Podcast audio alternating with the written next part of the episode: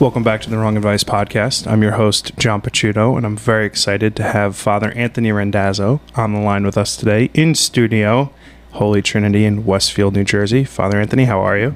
I'm very fine, John. Thank you very much for this gracious invitation to share the podcast. Oh, you're welcome. I'm so excited to have you on today. Uh, why don't you introduce yourself to the listeners? Yes, my name is Anthony Randazzo. I'm the pastor of Holy Trinity Parish Church here in Westfield. Uh, we are here in central New Jersey. We have a parish that is celebrating its 150th anniversary of foundation this year. Wow. And we have a school that is growing. In fact, today the principal gave me the good news that in the fall we will be hosting 377 children in the school. Wow. Thus, uh, here at Holy Trinity, so far so good. As a good community, good staff, very happy to be here. That's amazing. Obviously, we have known each other since 90. What was your first year? 96. 1996. So you were the father, the priest, one of the three, I believe, at Notre Dame Church in North Caldwell, uh, which is my church that I still attend today. And uh, talk me through kind of your experience as being a priest and how you got to Westfield via Notre Dame and, and kind of a little bit of your journey. John, thank you for that question. Well, the journey as far as formation begins begins with uh, family. Grew up in uh, Lodi, New Jersey, an Italian Catholic family in Lodi, Our Lady of Mount Virgin Parish in Garfield, New Jersey. And then uh, went on to uh, Don Bosco Prep, Ramsey. Oh, didn't know that. Oh, yes. Had a, uh, four years at the prep, then Seton Hall University, and then had the great invitation to go to graduate school, theology school in Belgium, Hmm. the Catholic University of Louvain in Belgium, the oldest Catholic university in Western Europe. Wow. After uh, four years there, then was gifted with one more year at the Gregorian University in Rome, and then in 1986 ordained to the priesthood. Came back in 1987 after completing that fifth year of study at the Gregorian University in Rome, and began ministry in the city, Jersey City. I was at a Lady of Mercy in Jersey City for nearly 10 years in a large uh, parish in the city. And uh, that was an initial orientation into parish life as a parish priest. After 10 years there, then was invited to come to Notre Dame by uh, Father Ed, Mm. Monsignor Cuba. And uh, that was wonderful. Uh, we had spent 12 years together, uh, co workers, as Father Ed would always say, co workers with a wonderful community. And uh, after Father Ed left, I became the pastor for six years, and that altogether was 18 years in North Caldwell. And then five years ago, uh, came here as the associate, then became the pastor here. The uh, fellow that was here was a very dear priest friend of mine also, and by his invitation came here. Uh, thus, I've been very blessed in the invitations that have come my way and that I have been able to graciously accept. And uh, that's why I'm grateful for your invitation. Uh, it's a joy to accept invitations of this kind. Oh, I like that. That's a great sentiment. So you've been a priest pretty much as long as I've been alive. 35 years? Yeah, I'm going to be 36 in December. Okay, So excellent. Yes. Wonderful synergy for uh, Yes. for our initial podcast conversation. I, I actually love that kind of numero- numerology or, or so and things kind of Yes. tie in like that. Um, I would say in the 80s when you were in college, it was much more common to go the route of the priesthood. Not as popular of a career vocation today as I'm sure it's the number of priests enrolling in theology schools not as prevalent, correct? You know what, John? In the 80s, it was still not many, to be quite honest with you. In the class, when I went over to uh, Belgium, our first year theology co- class, as far as the students that were in our seminary, there were only 14 from Oh, different wow. parts of the country. The whole house at that time might have been about 50 seminarians. We were going to the university there in Leuven, Louvain in French, but it was still it was small. I mean, the the call to ministry has never been a large number, as you know. Yes. Nevertheless, um, I would say that it has always been enthralling from day one to be a part of the ordained ministry of the Roman Catholic Church. It's Well, been I'm- fascinating. I'm glad you, you brought that up. Obviously, I'm, I'm of the assumption that you grew up in a Catholic family, Yes, ergo, Catholic priest. yes. What was the initial um, draw to the priesthood, and what made you decide to go down that career path? John, anytime I'm asked that question, I think it, it continues to evolve in the sense that there are two fundamentals. For me, I must say, as a young person, the love of God, particularly of Jesus the Christ and the life of the Christ, and also genuinely love people. I am a people person. Therefore, I've never ever felt that one was separated from the other, Hmm. thought they were intrinsically tied together and then seeing the work of priests and being in a community at Our Lady of Mount Virgin in Garfield, it just it just drew me. I the people is what it means to be a priest to serve the community, Mm-hmm. and uh, that serving the community for me is centered in compassion. I think uh, ministry is all about being a compassionate disciple of Christ, serving people lovingly and compassionately. Truly believe that to this day. One would have to, I would imagine. Yes, it yes. makes your your day to day a little bit easier. Yes. Um, I've been pretty vocal on my podcast about how I have had a um, I don't want to say love hate hate in a strange relationship with religion in general. Yep. Um, I am immensely immensely spiritual and and pray daily. Um, I believe in the power of prayer and I believe in the power of spirituality. But I find the that there's a, a disconnect that I don't know if it's because I'm an older person now versus you know the reverence that you have for the church as a child. But I feel as if as I've gotten older, my connection to organized religion in general has waned how do I find myself back coming back to the church number 1 and number 2 is that just a common theme of life that is maybe just an inexplicable estrangement between one's faith and one's feeling on organized religion Excellent question, John. But I would put it in this larger frame. If there were three words that I would dispense of in the vocabulary that we use in contemporary American life these days, the first word would be religion. And not necessarily because religion or organized religion doesn't have positive values, it does. mm-hmm. However, the adjective that needs to be in front of the word religion is healthy religion. Often, I think when people make an assessment of organized religion, they've seen through history, and this is the case not only in Catholicism, some of the unhealthier aspects that have come from leadership within organized religion. Mm-hmm. So the term religion holds uh, some baggage, and I think perhaps you know my nephew is just about your age. He too would probably say the same things you're saying when it comes to organized religion and spirituality. He too prays. I know he prays, but at the same time may not necessarily be engaged in a regular practice of faith in a church building. yeah Thus, the term that you use, spiritual, spirituality is perhaps the term that I would be much more comfortable with in general, practicing a spirituality within a religious tradition. mm. So let's start first with the word spirituality within a religious tradition. And once someone begins to integrate the right vocabulary, then it can be a means of returning back to my second word, which I find to be very important in these times. Instead of the word politics, I much prefer to say community. Mm. Community is a much better term. In the end, with all the partisanship, with people taking sides, with people saying blue and red states, and this has all been said before, but the better term that will ultimately keep the two of us united and on a common path as fellow human beings, the term is community.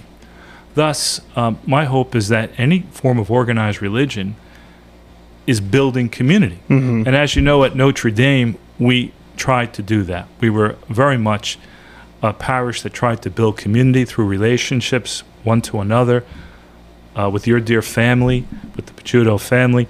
Thus, for me, the term politics can be very corrosive, Mhm. whereas the term community can be very upbuilding And the last term that I would jettison from the American vocabulary in this time, and you're going to find this one very surprising, is the word health.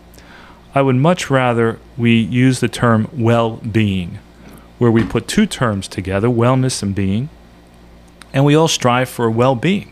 That is to say, that we're not getting caught up with health care insurance, we're not uh, getting into the polemics of the term health, but I think we all know the deeper meaning of what it means to be well in body, mind, and spirit, and how people who are not there yet are striving for the wellness and the balance in body, mind, and spirit. So, in answer to your question, how you would come back to church, I would say if you you found uh, a healthy community that wasn't uh, talking about uh, divergent politics, but much rather speaking about the well being of the soul and soul care, that your whole generation would come back tomorrow. I think that the most important thing that you said is the well, more so the overarching relatability of what you just said. And I've often found you as a pastor specifically to be a re- relatable person because you don't preach um, the message of God in what I would consider uh, like the religious box of things. It's more the connectivity of the community, and that's why exact what you just said touches me and, and I can relate to. Um, because when you look at their their overarching thing that I look at religion as is it should be all inclusive all inclusive of like a loving environment, right? It should be all people, all places, all things. And so often it's not, right? There are exclusivities based on sexual orientation or, um, you know, a, a, litany of hot button topics. Um, and I think that the fundamental thing that is lacking in quote unquote organized religion today is like true altruism. Like, I, I know that you have it in spades because you've been in, in my life for the better part of 20 years. Um, but one of the things that kind of puts me off from from what's going on in the world today in in from a religious context is the Joel Osteens of the world who are flying around on jumbo jets. And uh, you know you the terrible things that you hear about the Hillsong Church, and it's it's become cool to be like the cool hipster pastor, but you you're trying to kind of skirt the fact that you have like this moral ambiguity to religion itself. Um, and again, I come from this in a more uh, concerned slash question place because I'm incredibly spiritual and I would like to be able to foster a deeper level of spirituality within myself. I think I've done a tremendous amount of growth as an individual in the last five years, and I would like there to be a religious component to that beyond me praying, oh, you know, by myself, if, if that makes sense, uh, to your word, community. You know what, John, you, you're on a, a very keen process, a journey every one of us is on a spiritual journey. And as you grow and have more experiences and knowledge, and do your research and listen to uh, who is practicing religion, and you see the, the faults and the strengths. And as you discern what are the strengths, that's going to resonate with your deeper spirituality. And I like the term deeper because that tells me that God's presence within you is prompting you to search, to question, to be curious. One of the most fundamental parts of the spiritual journey is curiosity. And out of curiosity, one is able to be open and relate to others and listen to others' points of view. And that's what helps inclusivity. As you say, healthy religion is about welcome healthy religion is about making all feel that they are to be there. Mm-hmm. No one is to be excluded.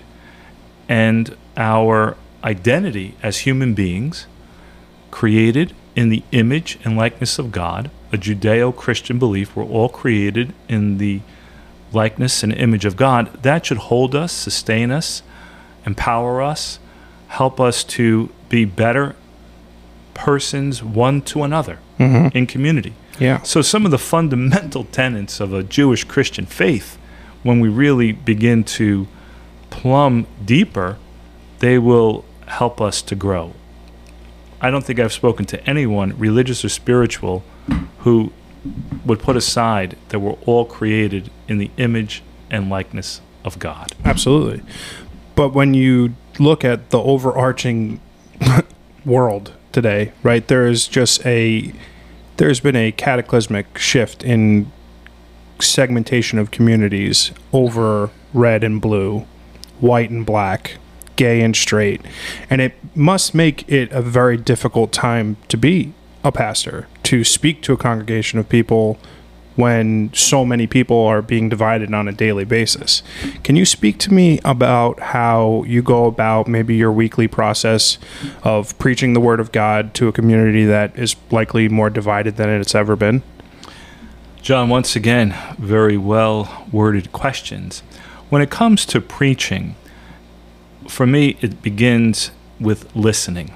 Listening, obviously, to the Word that we have to preach on, but also listening to the people and also doing the research on the word, understanding what the original meaning of the word was at that time when it was composed, and how it's still meaningful today.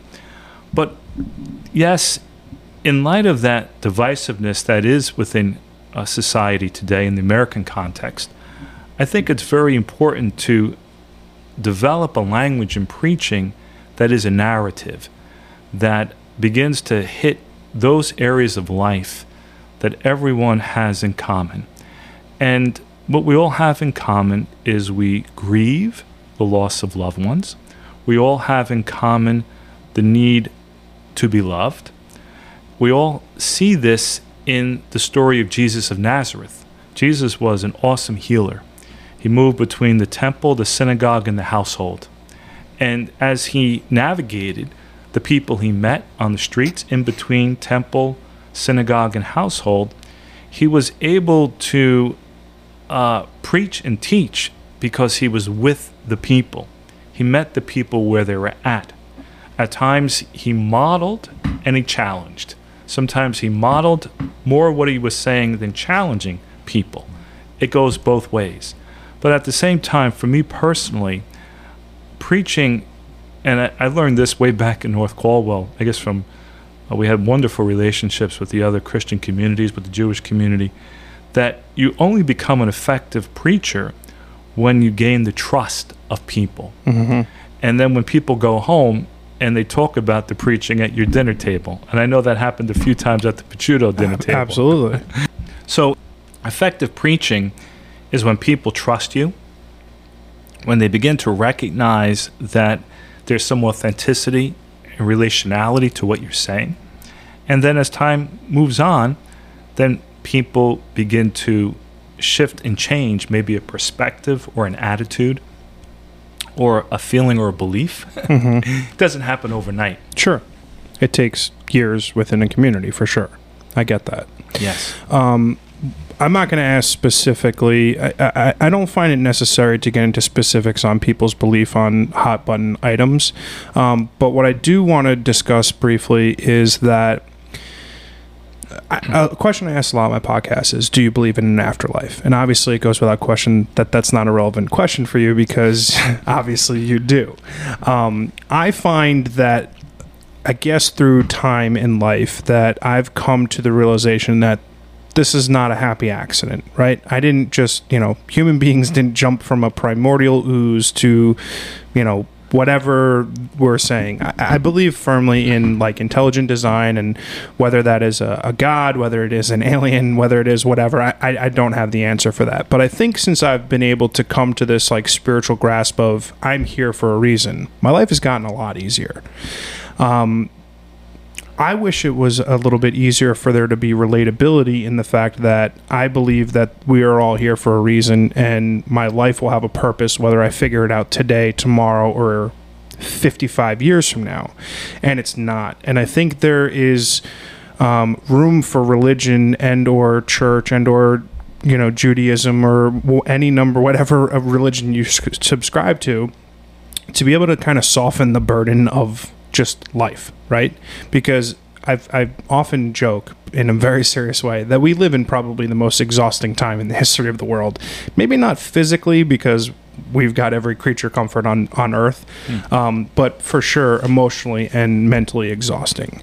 Um, there's not really much of a question in that, but what my, my curiosity for you is is that you've always been able to dictate um, the book of you know the Bible to be a relatable teaching lesson, even though this is something that's written thousands of years ago from secondhand accounts. Um, do you have any tools or tricks or thoughts or important indications on what we can do to be better? you know community members, better neighbors, um, and and feel more comfortability in how our everyday lives are immensely relatable, even though we might be divided by a red or a blue or a you know etc. You know what? Practically, you're act- asking a very practical question, and I think for most of the world's inhabitants, it goes to uh, some of the primary needs that we all have here in Westfield during the pandemic, and I know the generosity is also there in the Caldwells, uh, people were in need of food. So a food drive is a very basic way where humankind recognizes uh, a, a need, hunger, mm-hmm. and meeting that need, joining people together, making that operation take place, delivering the food. You're not delivering to to a blue house or to a red house. Sure. People need food. So I find that when we begin to understand our common needs, then we begin to understand our purpose. Sometimes I think in this world that is ridden with anxiety, as you're saying, it, it probably is a very emotionally exhausting. Other periods of time were much more physically exhausting. People went to bed physically tired. Mm-hmm. Uh, nowadays, people are are so wound up; they're sleep deprived because they're on mental overdrive, and there's too many things coming in simultaneously. But at the same time, we we do have the capacity to accept some of the basics: food, water, clothing, shelter, education, medicine you know, in, light of our times, we, we all know that coming out of the pandemic is depending upon a vaccine and on a treatment mm-hmm. in many ways.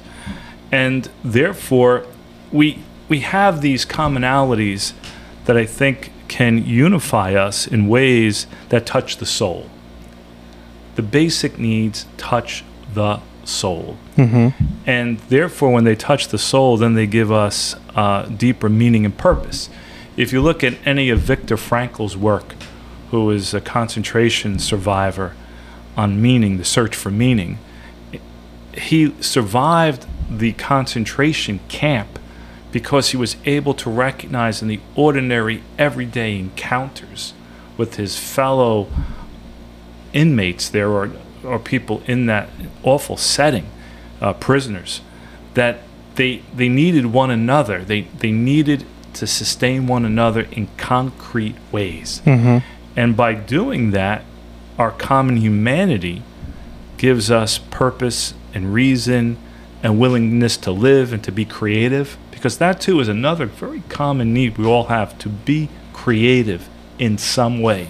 This podcast is part of your creativity. Mm-hmm. And we all need a venue for that creativity and giving someone that you might disagree with politically on something a venue to be generous by giving food is a means of connecting. And that's what empowers the soul. Anything that connects one to another empowers the soul because the soul is ultimately uh, that deepest presence of the divine or ultimate reality or superpower, whatever you want to call God, that's within, not only within me, but within you. But there's common dimensions to that. Mm-hmm. And when we get into the zone of the common dimensions, then good things happen. I like that. Um, I, you obviously being a priest have a very direct connection to their relationship with religion um, but i imagine you as any human being does has a varying degree of their call it faith meter on a scale of zero to 100%. Um, talk to me a little bit about your your journey with faith and your journey through your experience with God. Um, you know, kind of throughout the course of your life, and you know, moments that may have tested your faith. Um, you know, things that you've done in your personal life that have either been able to strengthen that bond, or you know, how it kind of has you know matured over the course of your life. I, I think what you're asking is a developmental question. And when I think back when I was your age at 35 and now at 60, yes, uh, perhaps at 35, the way I looked at life in general and growing as a priest, I was a priest at 35 years old, that my prayer life and family life and life with friends and balancing with uh, other activities. Uh, some 27 years ago, I got very active in the yoga world. I don't know if you know that. I did not. Yeah. So I've been a practitioner of uh, yoga for many years, all different variations on the theme. And in that in that practice, in that physical practice, but has also spiritual dimensions and other aspects to the yoga practice, that cultivated for me uh, a deeper prayer life, but also cultivated for me uh, a faith response. Pra- my thing is practice healthy religion, practice yoga. One does not negate the other. So when it comes to uh, questions on the full definition of how faith has touched my life through loss or touched my life through times of uh, indecision or not being sure what was the better direction to go in, I guess for for lack of better word for lack of better words, I, I have felt this inner presence of the living God. I went on the Camino Oh, many years very ago. jealous. Yes. Oh, have you And seen I- the movie The Way? Of course. Ah. Yes, yes. It's on my bucket list. Yes. Yeah. Yes. And I highly recommend it. I think everyone who wants to go on an authentic trek, on a journey, on an odyssey, on an odyssey, to go on the Camino would, is formative, transformative. It's both formative and transformative. So on the Camino, I came to a reckoning on many things and felt God's presence through the people I met, strangers on the way, through the nature. So it's it's hard for me to define all the moments that uh, faith has been expanded or enhanced, or I don't use the word tested. I I'm not into that term to be honest with you. So when the faith in Jesus Christ, I've, I've always had. In in fact, I'm doing this piece in the fall uh, for a group, and they want to know the three things that have been passions for me throughout priesthood. The first passion that I've always had, back to undergraduate days at Seton Hall, is a passion for the Jesus of history. Right now, I'm in the process of putting together the 50 most important books that have influenced my life. And most of those books, a fair number of them are on the historical research of Jesus of Nazareth Mm-hmm. uh, from a critical, scholarly point of view. So that's one passion that I've had for many decades. Been on conferences and have been with many people looking at the historical Jesus, the Jesus of history. The second passion, and that happened with the yoga world because I began to get really invested in that in many ways, uh, co authored a text entitled Beatitudes, Christ, and the Practice of Yoga. And that too, I've read extensively. I've been in dialogues with yoga teachers, and just the other day I was in the yoga classroom and dialogue with the, some of the students and teachers. So that's been a second passion. And the third one is the compassionate unity of humankind. I always want to Pie in the sky. yeah, yeah, that's right. Compassionate unity of humankind. That means talking with anyone, anywhere. I want to talk to the person in Penn Station. I want to talk to the pastor at Bethel Baptist. I want to talk to uh, the person who is transgendered. I want to talk to anyone because I want to somehow bring together what it means to be one of the unifiers for the compassionate unity of humankind. So those th- those three things, uh, I'm fascinated by cultures. I'm fascinated by language and how language tweaks a cultural experience. For example, for love, you know, French speak beautiful words of love, and you know the French language, you will see that it is truly a language of love. So, in in that respect, um, coming back to that large question on faith, passion, compassion, faith, community, all these experiences interconnect, and they have throughout my entire life up to this point. I think uh, you know. Again, I'm going to you know repeat myself. The I, obviously not having had these level of conversations with priests outside of yourself before, um, I would imagine a lot of your thought processes around human beings differs from some of the more strictly regimented people within organized religion, priests, you know, uh, et et cetera. Because you mentioned transgender, and it's like such a great uh, segue point to that. Th- we've we've reached sort of like this muddle point in modern society where everyone is being excluded based on a number of things. Right? We don't have to get through the list, but I thought that uh, the Pope had an opportunity very recently to make a huge, really monumental shift in his you know acceptance of gay marriage and a whole litany of things um, and it fosters back to my original point of where I, I have this unfortunate relationship with religion right now is where I find it should be all inclusive and it is exclusive of people based on a number of different factors. Um, do you see a scenario in one year, 10 years, 50 years, 100 years where uh, an organized religion, whether it's Judaism, whether it's the Roman Catholic Church, is more accepting of people based on the things that make them different? John, I think so. I think acceptance is a gradual process all through history. And that it will take a lot more maturity.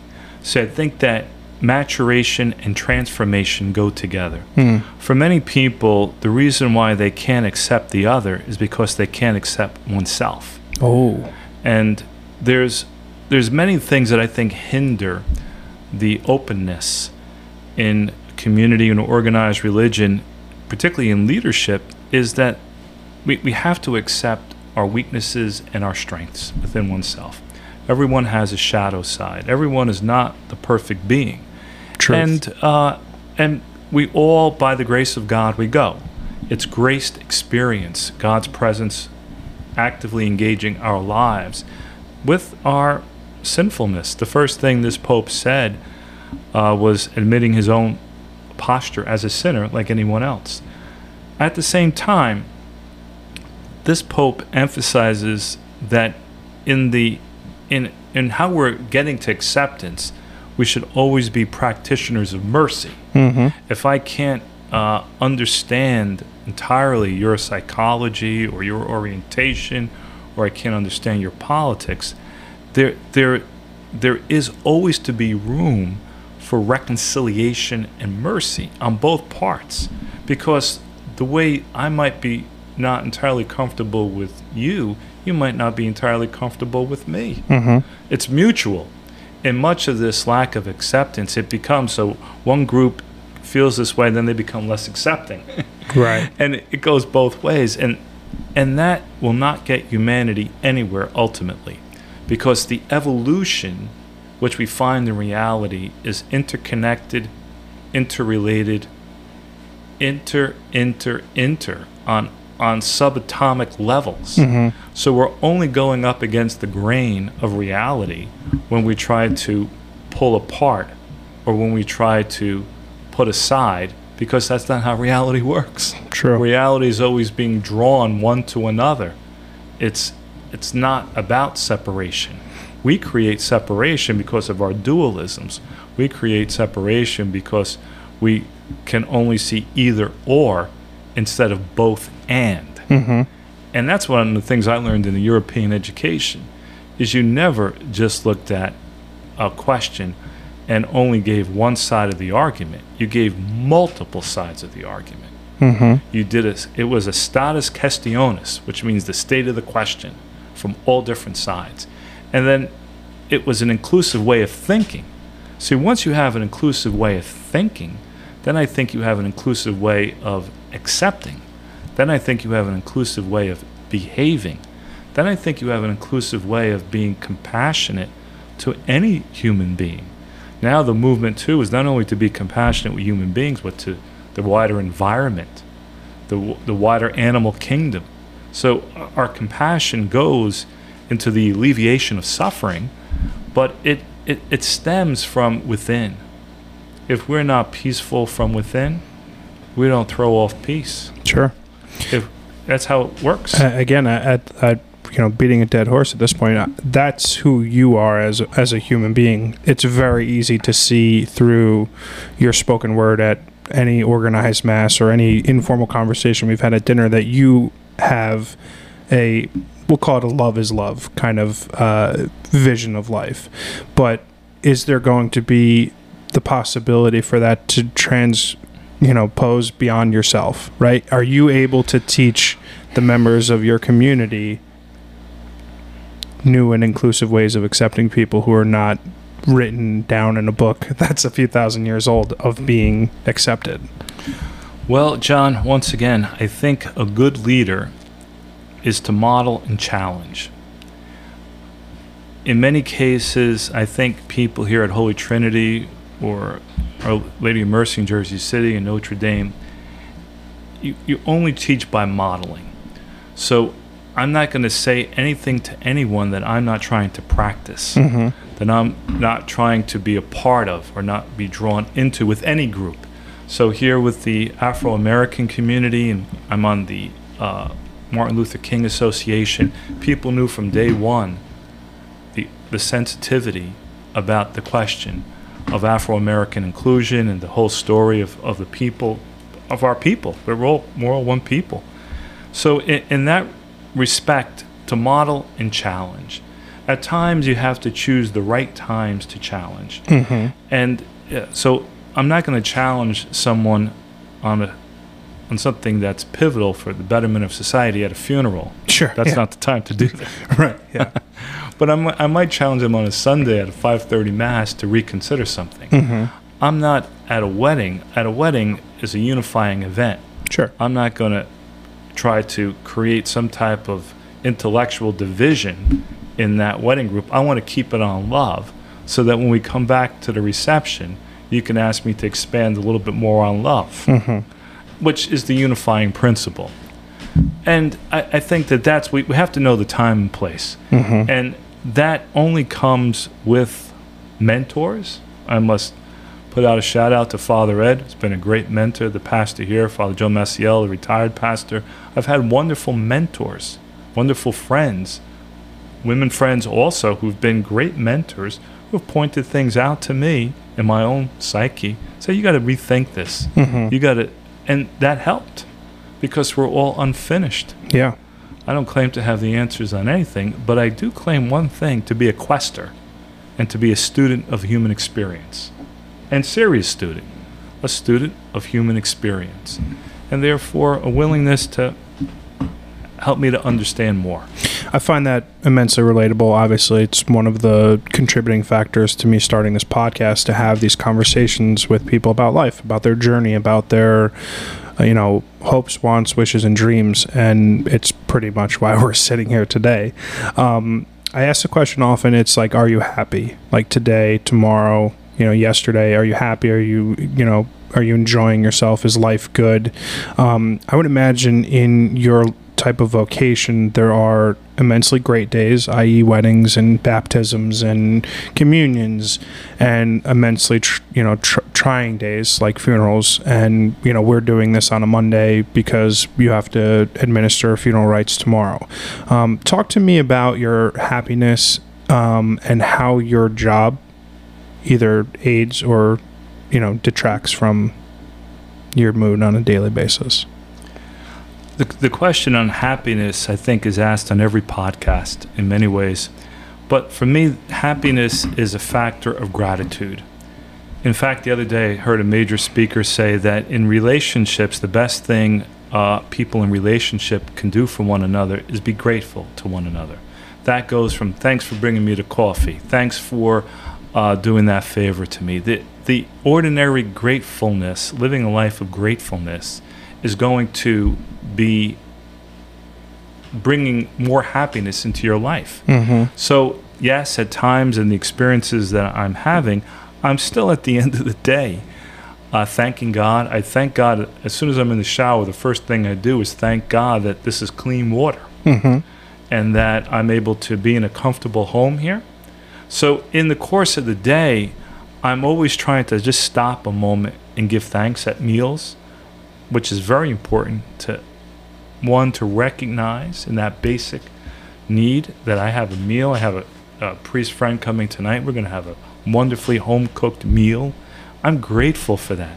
And that gratitude keeps me happy. When people ask uh, often, can you give us a few lines on your bio? I just say I'm the happy parish priest. no, and that, yes, I understand that happiness uh, is different from everyone, but gratitude is a deep and meaningful part of how that happiness happens. And then joyful.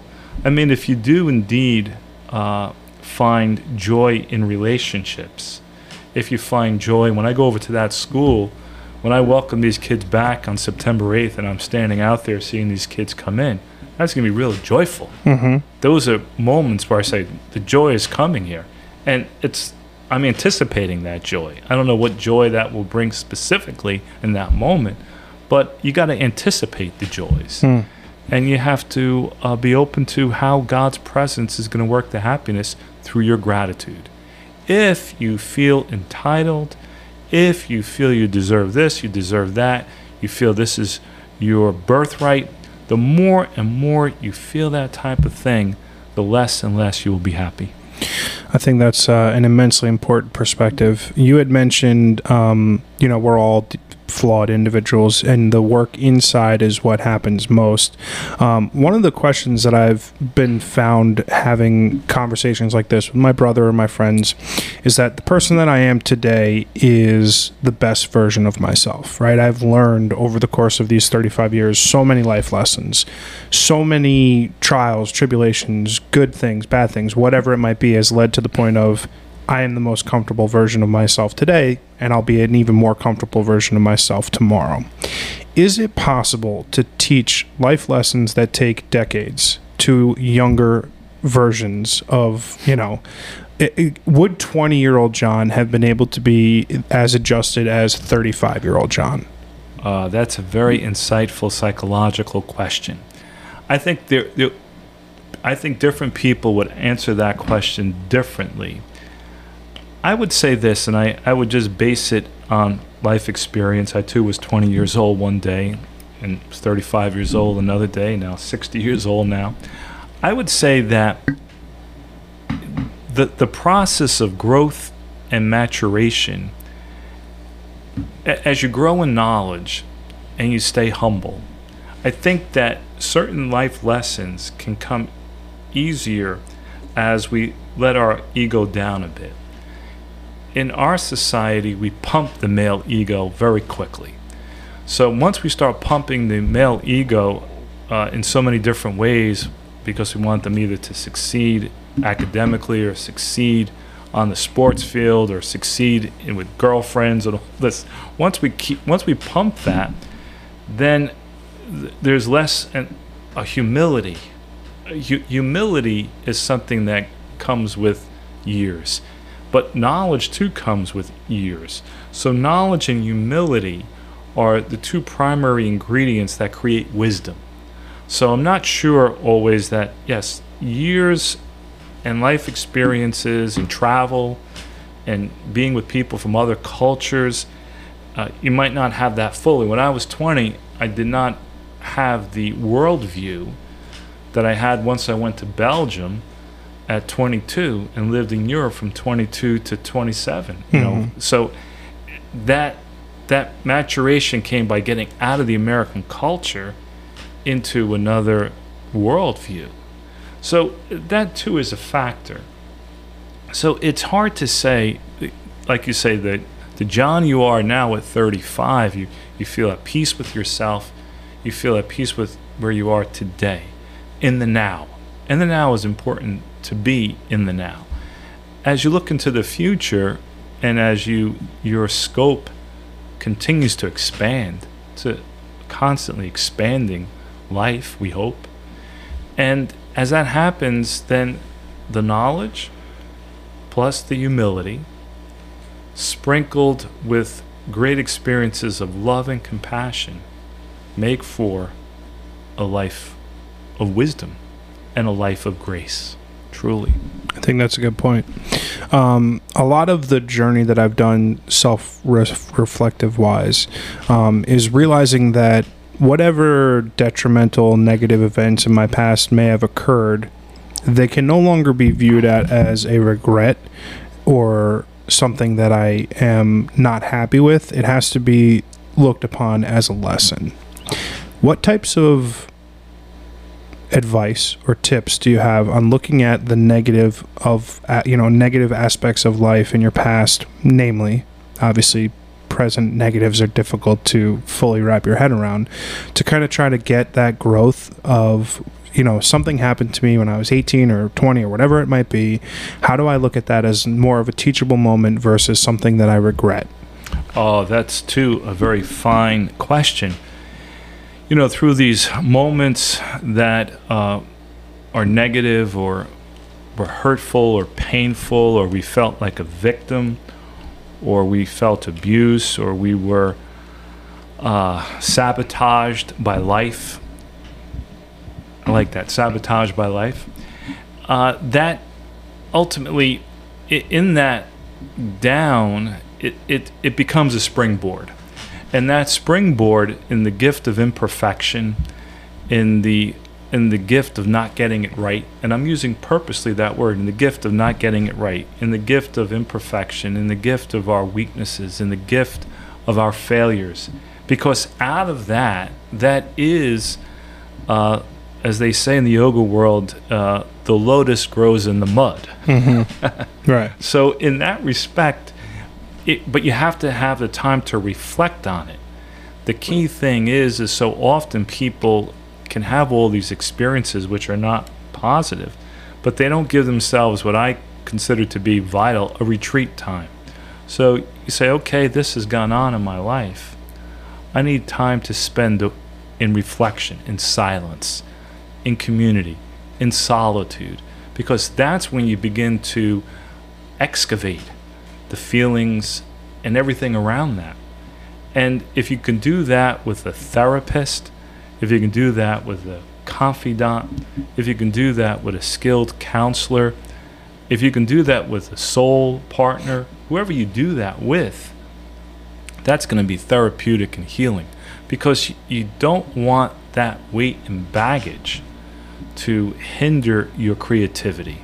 It has to be the seeds to your creativity.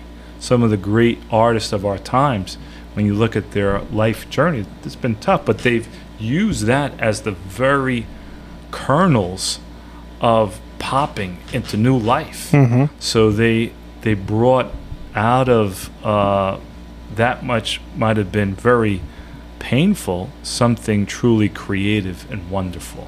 That's how it works. I find it interesting that of all the people that you mentioned to go through these types of things, you failed to mention a, a faith leader or, or a priest of you know therapist or soulmate or whatever friend confidant, but you didn't mention a priest.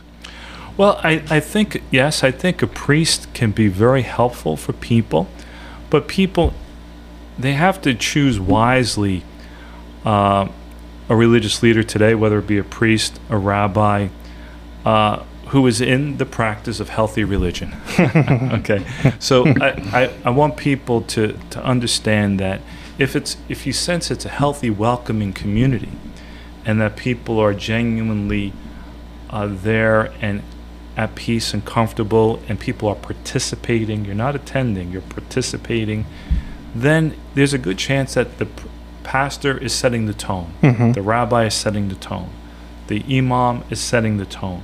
So that's good, and that's perhaps maybe the person that you would like to engage uh, on the deeper journey. That's what this is, the deeper journey. This is not just asking about whether or not you know you read the, the, the newspaper. It's going deeper with someone and trusting someone, and that trust cannot be betrayed because in, in as you speak, there's also confidentiality mm-hmm. to that trust. Yeah. And that to me is also very important. So uh, yes, there are there are definitely priests that I know that would be great confidants and trustworthy people, but I, I think for the most part we have to be aware that God will indeed uh, bring into our life different people who can be that trusted confidant and can work with us on our journey of maturation and transformation. I like that. I feel as if we live in a society that is immensely lacking in altruism, right? I think that the altruistic spirit of humanity wanes as time goes on. Um, is that just the next evolution of society of you know an immensely dystopian picture? Or is there likely to be a unifying event? Like and i'm not necessarily speaking of okay aliens invade or you know cataclysmic you know earth type things. But what i mean is is there a situation where we as people can be better versions of ourselves more compassionate more understanding and more caring for our neighbor Well, I, I, have to appeal here to a book that I read about a year and a half ago by Nicholas Christakis called Blueprint. And the thesis of Christakis' text, he is uh, a physician from Yale University, is that fundamentally people are cooperators. We cooperate with one another, or else we wouldn't be here today. So that point on altruism, his point is is that i in our in our genus as humankind, uh, we are cut to cooperate. That's the blueprint. So I'm confident in that blueprint that we are cut out to cooperate. And altruism, the love commandment, uh, the golden rule, the all those ethical uh, mandates that preserve the integrity and the solidarity of community, I, I think will ultimately come out in the end positively. I'm, I'm still the eternal optimist, even though, yes, there are many signs where uh, basic altruism might be lacking Mhm. because we've been in the cult of narcissism hmm. and uh, we have uh, we have really imbibed the Kool-Aid of the me, me, me generation, and that's not bringing anyone any happiness. hmm Because as one of my favorite authors says, and she's not only an author, but she's a great podcast person. If you ever get this one, Esther Perel. I don't know if Okay. you- if you've ever heard anything not from familiar Esther. no Esther Perel would say that the quality of our relationships determines the quality of our life. I would agree with that And I would agree with that. And I would include with this, and I think Esther would be in agreement, that if you are growing and developing in relationship with God, that too will qualify your life journey. So, in, that respect, I, I think that the sometimes we, we, we have to be aware that what we hear is not always the full picture there's altruism going on, if you want to use that term or care for the other, in ways that don't necessarily become known. When people in quieter moments open up to me and I ask them about some of their goodness, or they somehow it prompts what they're doing, there's a lot of anon- anonymous givers out there. Hmm people just doing anonymous works for others that never have received any recognition, any affirmation, but they're the people that will be there for others in ways that are perhaps beyond anything we can imagine. Hmm, I like that. Um, I would like to, for a second, go back and talk a little bit about the journey that you had on the Camino, um, because I'm sure not many of my listeners have seen the movie The Way. Um, but The Way is a movie with Martin Sheen, which tells the story of a father's road of grief through the Camino de Compostela, um, which starts somewhere in France, ends its way through um, Spain. Um, a couple questions are How old were you when you did it? How much of it did you do? And talk to me about the journey of the Compostela. Okay, let's see. I did the well. It, it was part of a sabbatical before I became the pastor. of Notre Dame in North Caldwell. In uh, let's see, this is 2000. Uh, let's see, 2008. Part of the, of putting together the sabbatical schedule was the Camino, and I think that I was let's see, 48, uh, 48 years old, and the going on the Camino, I started in uh, France at uh, Saint Jean de Pied at the bottom of the French Pyrenees. I did it alone. I started out alone. Father Ed was a great help because he was putting great big boulders in my backpack so that I could go up the mountains there. And so I did a lot of walking up and down hills in North Caldwell in order to prepare physically for it. Father Ken was there at the time too.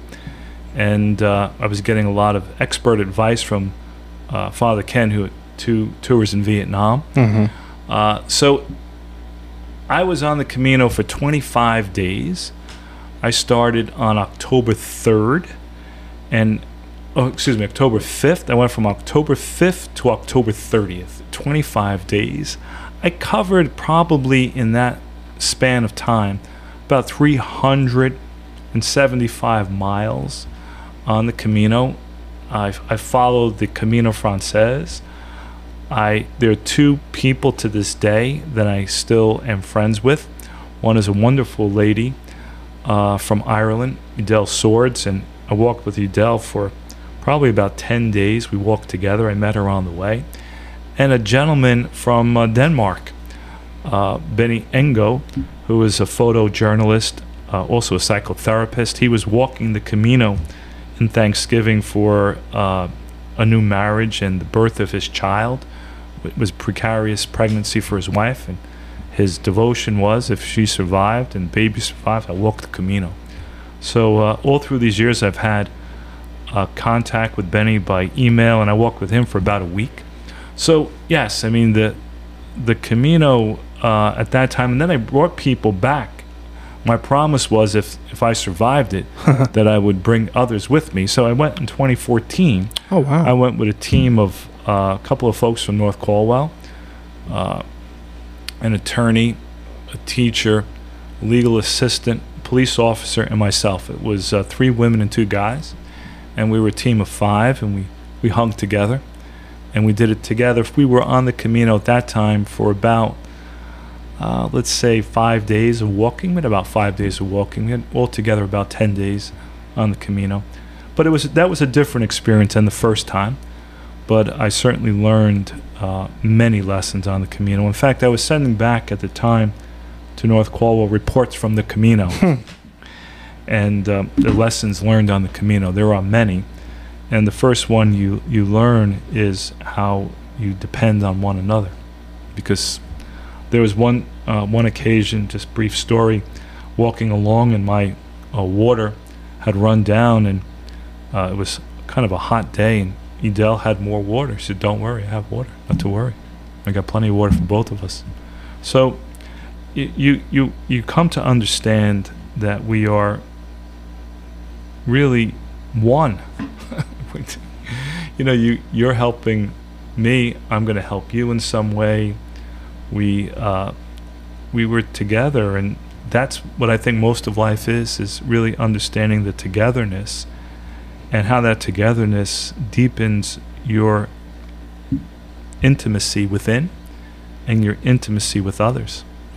I think that's beautiful. I think um, one of my common, uh, you know, tropes, one of my common themes that I re- reiterate is that he or she is just a, they're just a person, right? He's just a person, you know, multi-billion dollar person, athlete, whatever it might be. They're just people. They have different happenstance and circumstance in their life that have led them to positions of massive social media followings or athletic gifts, whatever it might be. But at the end of the day, they still have anxiety. They still have confidence issues. They still have fears of imposter syndrome. There's there's common human elements that we all ha- know and share. Absolutely. I mean, and that's what, indeed, when people, I think we're in a, a, period of time where people are admitting that more. Thankfully so. Thankfully so. I think people, and that's, the, you know, with uh, Brene Brown speaks about vulnerability. And that too is uh, a part of maturation, understanding that we are vulnerable. And males at times want to shield themselves from being vulnerable or expressing any emotion. But I think we're, we're moving away from that. And uh, people are getting more honest and transparent with one another. And I think I'm very confident in your generation that it will model uh, genuine friendship, uh, fidelity, loyalty to one another, community. Uh, so I, I'm confident. I'm, like I said, an eternal optimist. I'm a uh, optimistic cynic, so I will be trepidation is in my uh, in my agreement. so that's- Trepidation's yeah. okay. That's Yeah. all right. Trepidation's good. I like to spend the last bit of each of my podcasts doing sort of like a little bit of a rapid fire. Um, some of them are easy questions, some of them are a little bit more thought provoking. Um, my first one is What is your biggest fear? My biggest fear is that people will not listen to the best voices of wisdom and the best voices of science. Couldn't possibly be more appropriate than the day and age that we're living in now. Reason and science. Who would think that in 2021 we would be so at a loss for that? Wisdom and science. What's your favorite book? Uh, well, I, I must say, overall, the scriptures, the Hebrew scriptures, the Bible is my favorite book. I must say that. All through the years, I've spent the most time. Right now, I've done a critical study of Paul's letter to the Philippians. And uh, as I read that letter, it's about two and a half pages, and I've lectured on that letter. Uh, it's it's just it touches my heart. The scriptures touch my heart continuously. Uh, but it, yeah, I have many favorite books. It's hard for me to say if we do this podcast again. We will in 6 I'll- months. I'll, I'll tell you about the top fifty. Great. I'll look forward to it. What's your favorite movie? Ah, very good question. My favorite. You know what? I Give me like your top three. Well, I the the move one of the movies I really enjoyed. I'm a big fan of Meryl Streep, and her her movie uh, Sophie's Choice. I really enjoyed the movie Sophie's Choice. The next movie, um, let's see, um, something recent that maybe I haven't seen in a while. I'm thinking I haven't been to. Oh, you know what? I just saw it. I, it's not my favorite, but I was a fan of Anthony Bourdain. oh gosh, yes. Yeah, and I just saw the movie uh, on the life of Anthony Bourdain, Roadrunner. Yeah. It's not my favorite, but there's a lot that's taught there, and because I've just seen it recently, and uh, Anthony had a lot to contribute. I'm very sad about. Uh, I, I'm a I'm a massive Anthony Bourdain fan, yes, and I wrestle with his impact on my life frequently yes, because for a guy who seemed to have so much of life figured out the end of his story is immensely troubling to me because a Oh. person who had eh, by his own admittance the dream life the dream career the dream everything who still wrestled with substance abuse demons and a million of other things. It's a it's a tragic view and a, and it's a tragic it it wrestle I wrestle with it because he had everything. And the way that it ended for him it's it says a lot about life that I'm not we don't have time to get into today but Well, I'll tell you what, uh, John, I would love to get into that because I too was a great fan of his. I followed him, uh, read a lot of pieces on his life, and that movie, his friends were too. They're perplexed. They Hmm. still are perplexed, and that's perhaps the mystery. You know, one of the things that Father Rohr says there's a you know there's many mysteries. Death is a great mystery. Life is a great mystery. Sexuality is a great mystery. The infinity is a great mystery. God is a great mystery. But mystery is not not knowing, it's ongoing knowing. So as people try to understand the mystery of death with Anthony Bourdain, it's ongoing. Yeah, for sure. I mean, I, I still to this day regurgitate and rewatch Parts Unknown. Uh, Yes. all all the all the, from the other shows. I'm losing my my grasp on it now. Yes. But he had just such a tremendous life Oh. of and perspective and his ability to go into an environment and connect with people and places and things. It was it was just tremendous to watch. and you know what, John? He did it at the table. hmm which for us in Eucharist, I did a whole thing on that. The reason why we Christians bring people to the table is precisely what Anthony Bourdain did for a living, was to get people to open up, to be uh, at a common table together, expose their feelings, their thoughts, their history, their stories. That's why we come to church. Mhm. Now, if, if I were to talk to your generation, I would want to do the Eucharist for your generation as they did it in the first century, which was really, and if we were to do that in context of Eucharist, you wouldn't be able to, you, the churches would be full because it, it takes the conviviality that uh, Bourdain was a, was a pro at, joining people together, moving the rhythm of the table with good food, because the food and the drink is the story of the people Mhm. the product. This is where this is where it happens at the table.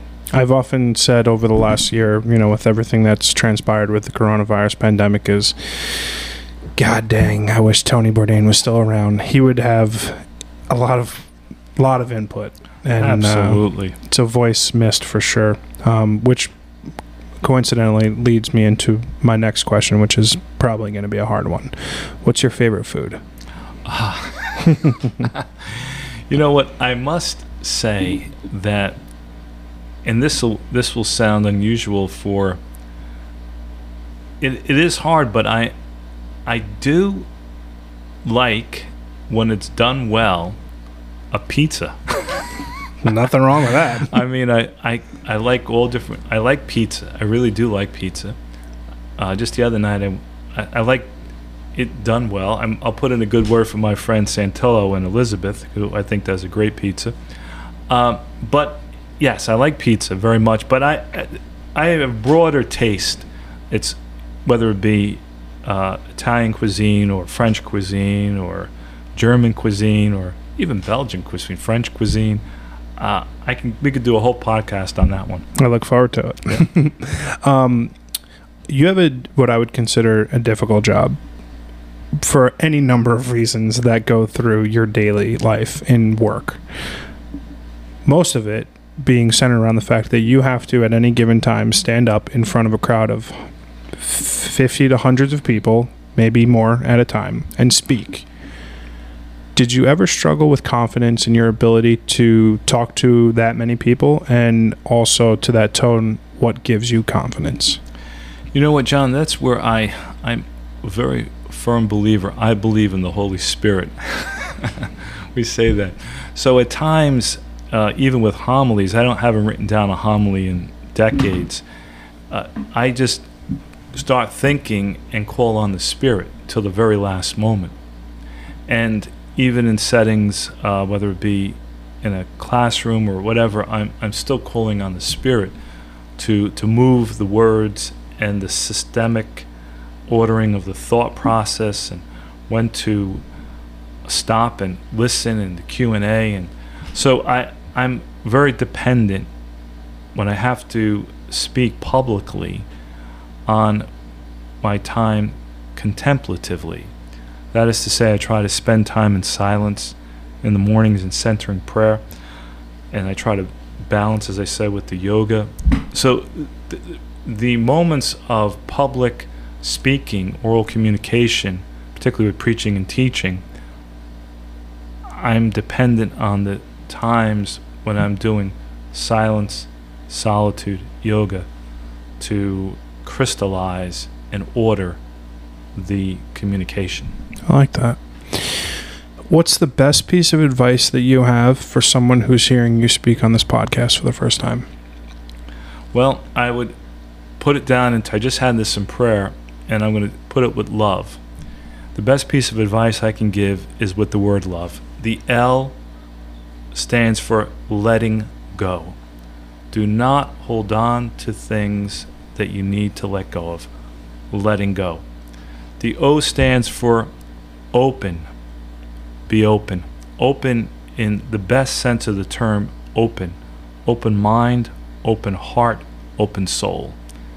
The V stands for vulnerability. Uh, we're all vulnerable during a pandemic, and no one is uh, uber human, superhuman. Uh, we're all vulnerable except vulnerability. And the E stands for energy. We all have divine energy. And if we all have divine energy, that means we all can be divinely creative. And the more divinely creative we are, the more loving we give love, we are love, and that's all I can say. Remember love, but remember letting go, open, vulnerable, energetic. That's good. I like that.